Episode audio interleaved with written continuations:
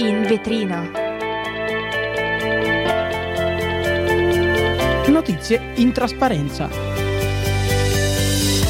E buon pomeriggio, sono le 16.16 16 e siamo in diretta qui su Radio Yulm con In Vetrina, Notizie in Trasparenza, programma di attualità e tante notizie. Eh, seguiteci anche sulle nostre pagine social, la pagina Instagram Chiocciola Radio Yulm e la pagina Facebook Radio Yulm. Inoltre eh, per ascoltarci potrete seguirci sul nostro sito www.radioyulm.it per riascoltare anche la puntata di In Vetrina di oggi pomeriggio. E io sono Benedetta e io sono Alessia e oggi vi terremo compagnia con tante notizie di attualità. Adesso facciamoci una pausa. Radio Yulm.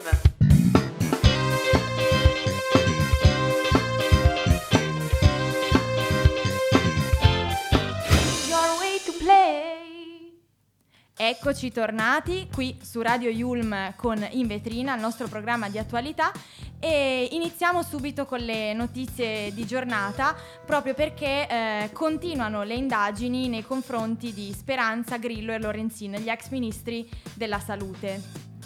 Allora, il Tribunale dei Ministri di Roma però ha archiviato la posizione dell'ex premier Giuseppe Conte ed altri ministri come per esempio Luigi Di Maio e Luciana Lamorgese. Un tempo loro erano indagati in seguito a delle denunce da parte di associazioni dei familiari delle vittime oppure dai consumatori e di alcuni sindacati relativamente alla gestione della pandemia. E attualmente gli ex ministri della Sanità Speranza, Lorenzini e Grillo sono sotto accusa per mancato aggiornamento del piano pandemico, assieme a una serie di tecnici del Ministero. L'indagine è partita dalla Procura di Bergamo ed è stata trasmessa alla Procura di Roma per competenza territoriale. Dunque alcuni fascicoli sono finiti a Roma eh, dove sono stati appunto indagati questi tre ex ministri della salute, appunto per questo piano che risultava effettivamente obsoleto eh, per quanto riguarda la gestione pandemica. Effettivamente ci chiediamo se... Ecco, io non so se sia tanto corretto um, andare contro, cioè io non so se sarei stata in grado di gestire un paese intero durante la pandemia. Chiaramente poi un governo dovrebbe essere preparato, però nel momento in cui certo. arriva un virus così potente che va non solo a minare la salute delle persone, ma anche l'economia e tutto il resto, tutto il sistema, chiaramente risulta poi difficile gestire un intero paese con tante persone, anche purtroppo ci sono state anche tante vittime che purtroppo bisogna ricordare, insomma. Vabbè, adesso la giustizia farà il suo corso. Passiamo alla prossima notizia. La Premier Giorgia Meloni ha incontrato il primo ministro olandese Mark Rutte a Palazzo Chigi per discutere delle questioni migranti. Il terribile naufragio di Crotone, con decine di persone annegate, ha dimostrato l'urgenza di prevenire questo tipo di tragedia, di dover fare una lotta unita contro i trafficanti di esseri umani.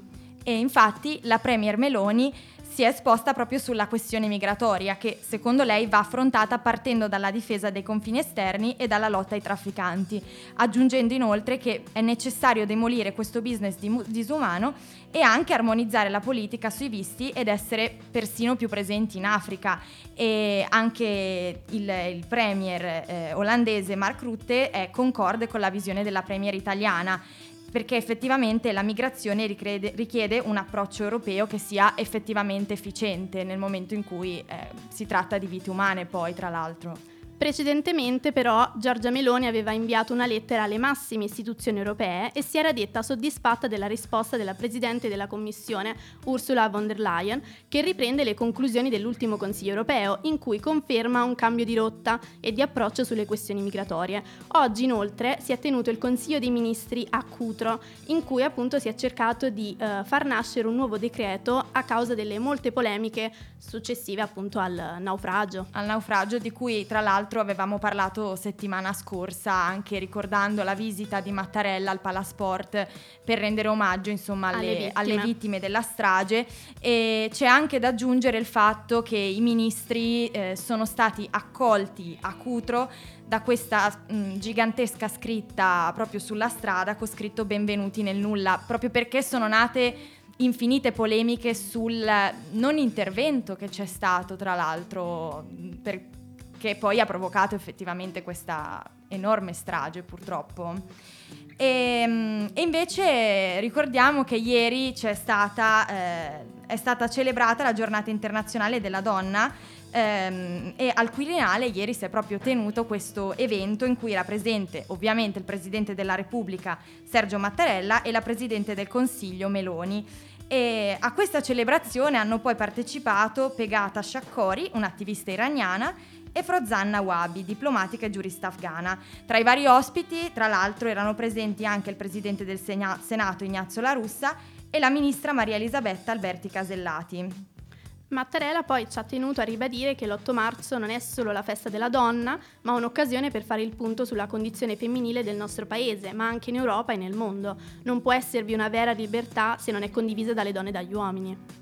E Mattarella ha inoltre aggiunto che la Repubblica ha fatto enormi progressi, dalla carica di Presidente del Consiglio da parte di una donna, Giorgia Meloni, fino alla presidenza della Consulta e per la prima volta una donna capo della magistratura di cui avevamo accennato settimana scorsa eh, alla Presidente Cassano. Purtroppo però certe mentalità sono ancora presenti, occorre un impegno ulteriore per rimuovere ostacoli, pregiudizi e bisogna operare con azioni concrete per garantire la parità e la sicurezza di ogni donna. Adesso però facciamo una pausa ascoltando Dua Lipa con Physical. E ehm, cosa possiamo dire di Dua Lipa? Dua Lipa cantante meravigliosa. Io mi ricordo che l'anno scorso c'è stato il concerto al Forum di Assago, tutti impazziti proprio per Dua Lipa. Common love isn't for us. We created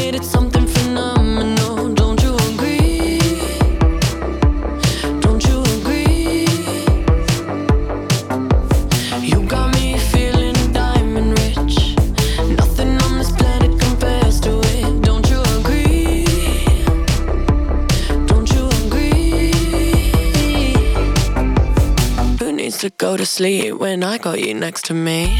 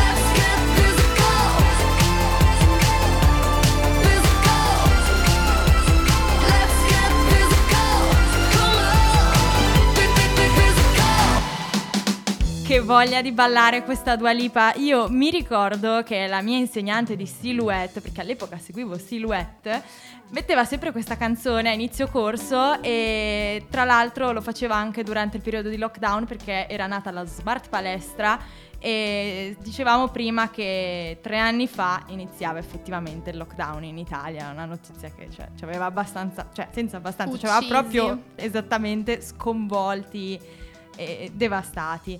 E, bene, passiamo alle notizie più fresche, più attuali, e, mm, in cui eh, l'ONU ha dichiarato che l'Afghanistan è il paese più repressivo al mondo e le Nazioni Unite hanno lanciato un appello ai talebani in Afghanistan per porre immediatamente fine alle restrizioni draconiane sui diritti delle donne. Infatti l'Afghanistan rimane il paese più repressivo al mondo per quanto riguarda i diritti delle donne, purtroppo. Durante la giornata internazionale della donna, una ventina di donne hanno manifestato a Kabul per ottenere i diritti e la libertà, in quanto i talebani hanno aumentato le misure re- restrittive nei loro confronti. A loro infatti è vietato studiare nelle università e alla scuola secondaria, lavorare nel settore pubblico, viaggiare senza un parente maschio, passeggiare addirittura da sole per i giardini, accedere alle palestre e ai bagni pubblici, senza contare il fatto che debbano indossare il burqa completo. È un'assurdità. È una notizia veramente sconvolgente. Purtroppo il regime talebano in questo è assolutamente cieco, mm, considera la donna come una proprietà, un oggetto e questo fa pensare, fa pensare soprattutto le donne occidentali che hanno fine, finalmente ottenuto la libertà, sebbene ci siano ancora tanti progressi da fare. E proprio per questo eh, abbiamo chiesto all'interno della nostra università un parere alle studentesse, quindi una voce femminile, per sapere quale sia mh, la loro opinione sulla situazione afghana e soprattutto conoscendo quelle che sono le idee, diciamo, se così possiamo definirle, del regime talebano, mh, come percepiscono possibile, un possibile futuro di queste povere donne, effettivamente. Sentiamo innanzitutto il, il parere di Flavia. Definire la società afghana come patriarcale vorrebbe dire riconoscere probabilmente soltanto l'1% dell'incubo che vivono le loro donne. E quando dico le loro donne è voluto perché credo sia l'unico modo per riassumere la condizione che vivono appunto queste ragazze. Non parliamo di persone ma di oggetti posseduti, maltrattati e uccisi senza ripensamenti e senza ritegno. Uh, io mi domando spesso quanto sia privilegiata la mia posizione. Studio quello che mi piace in una città che amo, faccio quello che voglio quando voglio. E il mio augurio è che un domani una qualsiasi bambina afghana si possa alzare dal letto al mattino pensando semplicemente al carico di libri da portare sulle spalle e non al fatto che verrà abusata nonostante la tenera età. Uh, il mio augurio è che non ci si domandi più che cosa potrà essere della vita di queste donne, ma uh, che si guardi effettivamente la loro vita come se fosse la nostra e non come se stessimo sfogliando le pagine di un libro di storia fermo sempre allo stesso capitolo che nessuno vuole mai studiare. Ed è un bellissimo augurio quello che fa Flavia alle ragazze afghane. Speriamo che il futuro porti anche a questo. Un Io... pensiero profondissimo poi. Bellissimo, è vero. E poi ha fatto bene a dire le loro donne, perché effettivamente sono di sono loro, loro proprietà. E io sentirei anche un altro intervento che è l'intervento di Gaia.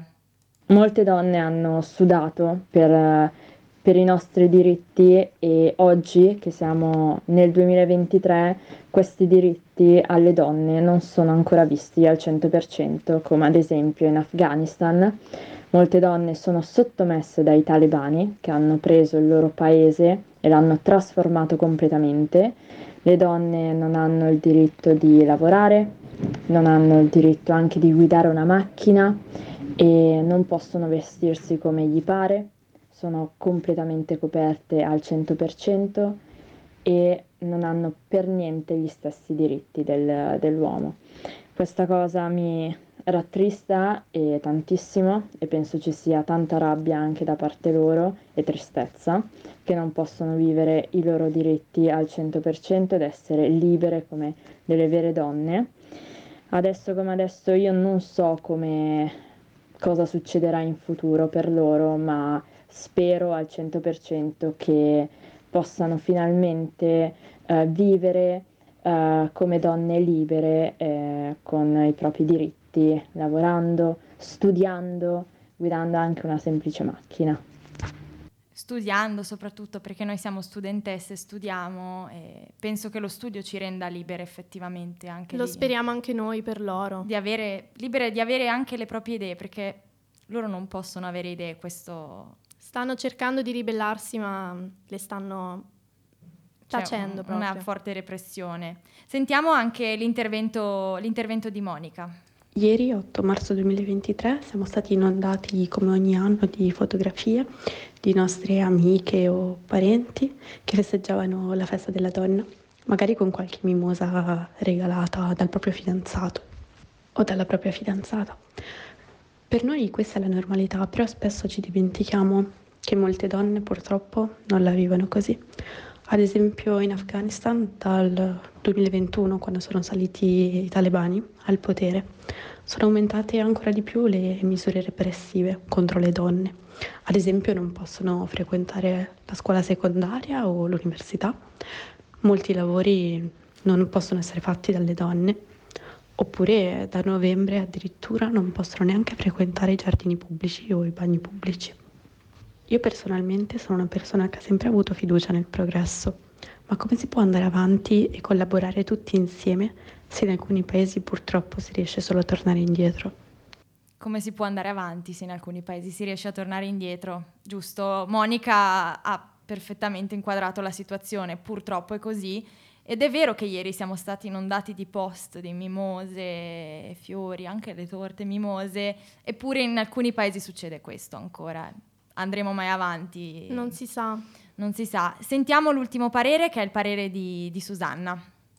Beh, sicuramente non sono assolutamente d'accordo sui loro principi, le loro idee, i loro modi di governare, ma soprattutto di imporsi alla popolazione, in particolar modo alle donne, ma che poi appunto non sono solo le donne, ma anche bambini e comunque chi diciamo è più, i più deboli in un certo senso. Cioè addirittura arrivare ad imporre, in particolar modo appunto alle donne, il fatto di dover praticamente chiudersi in casa tutto il giorno e non avere una vita. Cioè, a parte che è disumanizzante, penso, ma per qualsiasi persona che sia obbligato a fare queste cose perché sennò davvero rischia la morte, cioè sia davvero disumanizzante e quindi poi comunque in poche parole, cioè quello che voglio arrivare a dire, anche la domanda diceva in un futuro, cioè co- cosa potrebbe succedere o come potrebbero andare le cose, beh sicuramente non bene, sicuramente non bene, cioè comunque porti a tutta una serie di conseguenze, io penso anche psicologiche, ma io penso anche sotto vari aspetti politici, economici, cioè sicuramente un paese così come può pretendere di andare avanti o comunque di arrivare a raggiungere determinati risultati sotto tanti punti di vista, penso, e poi è proprio disumanizzare le persone. Cioè io mi immagino persone che, cioè io boh, è già tanto se davvero tante donne non sono arrivate a togliersi la vita per via della condizione, anzi magari molte sono arrivate a fare questo gesto estremo, cioè per- perché sottoposte a queste cose, quindi io mh, sono fra virgolette con loro e se fossi una di loro sarei in prima fila a protestare, diciamo. Susanna sarebbe proprio in prima fila. E infatti ieri, tra l'altro, in tutta Milano c'è stato un enorme corteo che è iniziato la mattina ed è finito la sera eh, proprio per manifestare non solo la vicinanza alle donne afghane ma anche per ricordare e ehm, tenere a mente che i diritti delle donne sono diritti umani, quindi è fondamentale che tutte le donne abbiano la possibilità di vivere una vita serena. E adesso ci sentiamo una, una bella canzone, una canzone che... Una canzone molto bella dei pinguini tattici Sì, nucleari ehm, che si chiama La storia infinita. Io adoro i pinguini tattici nucleari, tu? Sono, sono veramente fantastici e poi sono orecchiabili, sono musicali, sono belli proprio. Sentiamoceli. Scritto una lettera che sa cantare per tutti i giorni in cui vorrai dormire. 400 colpi dentro al cuore, corse sul mare come due pistole, ma ora non corro più. Non corro più. Cartoline erotiche nei bar, vecchi che giocavano a briscola. Potevo leggerti nell'anima, dietro le lenti nere dei rai ban. Sì, dietro i rai ban. Un tedesco suonava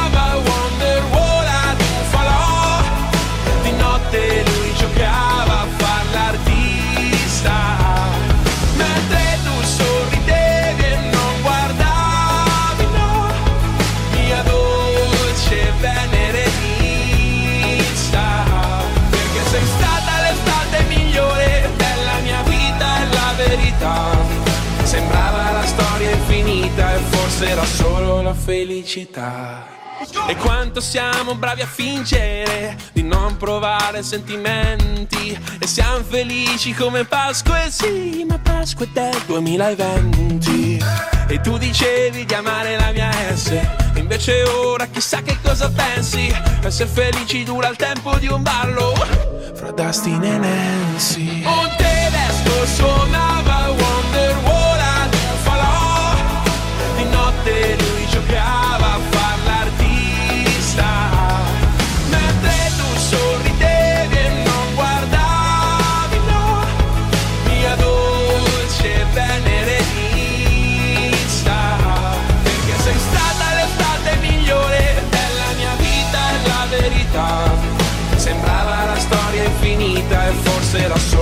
felicità. I'm in a panca occhi di Peter Pan Una poesia dentro il cesso di un bar. Una canzone che non finirà. Aspetta, aspetta, aspetta. Com'è che fa? Un tedesco suonava Wonderwall.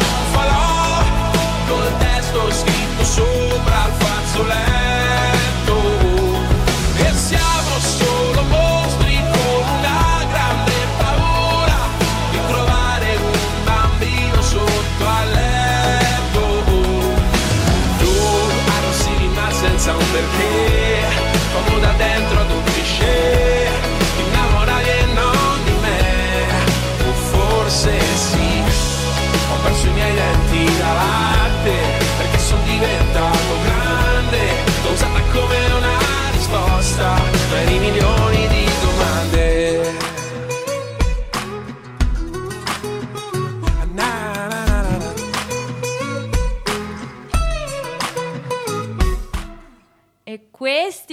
pinguini tattici nucleari con la storia infinita, che ha anche citato Stranger Things all'interno della canzone, una serie che io ho amato, amo, Bellissima. bellissima. Mi sono divertita un sacco, ho cantato, abbiamo cantato tutti e torniamo alle nostre notizie, Notizie. perché noi ci occupiamo di attualità e parliamo appunto del caso di Messina Denaro. La nipote del boss rinuncia alla difesa del capomafia per le stragi del 92. Sì, la nipote si chiama Lorenza Guttadauro ed è la legale di fiducia di Matteo Messina Denaro, che è lo zio. Oggi a Caltanissetta si terrà l'udienza del processo che lo vede appunto coinvolto per le stradi- stragi di Capace e Via D'Amelio, costate la vita ai giudici Giovanni Falcone e Paolo Borsellino. e la nipote ha rinunciato al mandato di difesa perché, secondo quando- quanto si apprende, non avrebbe avuto il tempo di preparare la ringa difensiva prevista proprio per oggi. Alla scorsa udienza del 18 gennaio la penalista chiese alla Corte un termine a difesa per studiare gli atti del processo, ma gli impegni dettati dalle visite allo zio detenuto all'Aquila non le avrebbero effettivamente poi consentito di completare l'approfondimento di un processo che è molto complesso. E poi mi viene da chiedere, ma C'è da c'è difendere. da difendere un uomo così, ma chiaramente ci sono tutti anche dei vari problemi di salute che riguardano quest'uomo. E diciamo che è una vicenda complessa. Sì. Passiamo ad una notizia molto interessante. Abbiamo scoperto che l'acqua della Terra è miliardi di anni più antica del Sole. Te lo saresti mai aspettata? No, non lo sapevo, Neanche l'abbiamo io. scoperto e, e siamo pronti a dirvelo effettivamente. Allora, praticamente l'acqua che abbiamo ancora oggi sulla Terra risale a decine di miliardi di anni fa, prima ancora che nascesse il Sole, pensate. A indicarlo sono le osservazioni di una stella ancora in formazione distante di 1305 anni luce da noi, una sorta di fotografia che ha permesso di svelare il lon- lontano passato del nostro sistema solare. E a catturare l'evento è stato il radiotelescopio ALMA dell'Osservatorio Meridionale Europeo che si trova sulle Ande cilene, nel deserto di Atacama. E il lavoro è stato coordinato da John Tobin e il risultato è pubblicato sulla rivista Nature. In pratica i ricercatori sono riusciti per la prima volta ad analizzare in dettaglio la diversa presenza di molecole di acqua attorno ad una stella ancora in formazione, chiamata V883 Orionis. In particolare hanno riconosciuto la forma chimica dell'acqua, come tutti sappiamo, di due atomi di idrogeno e uno di ossigeno e l'hanno distinta da un'altra tipologia di acqua in cui è presente un solo atomo di idrogeno che viene sostituito però da una sua variante, ovvero il deuterio e diciamo che questi due tipi di acqua possono formarsi solo in condizioni particolari. Ciò significa che l'acqua del nostro sistema solare si è formata molto prima che si formassero il Sole, i pianeti e le comete, che sono la cosa più bella del mondo poi da Esatto. vedere, tra l'altro. Allora ragazzi, se questa vi sembrava una notizia molto interessante, per chiudere abbiamo una notizia bomba, ovvero un pensionato è stato denunciato proprio perché aveva in casa una rifurtiva per 6 milioni. Allora, questo pensionato è un settantenne bolognese insospettabile, è stato denunciato per appunto ricettazione. La polizia ha sequestrato beni per circa 6 milioni appunto, che andavano dai diamanti agli orologi di marca, dalle armi alle divise fino a oggetti insoliti come fossili del Neolitico e un dente di mammut. E la cosa È assurda. ancora più assurda è che il pensionato era un professionista incensurato, nel senso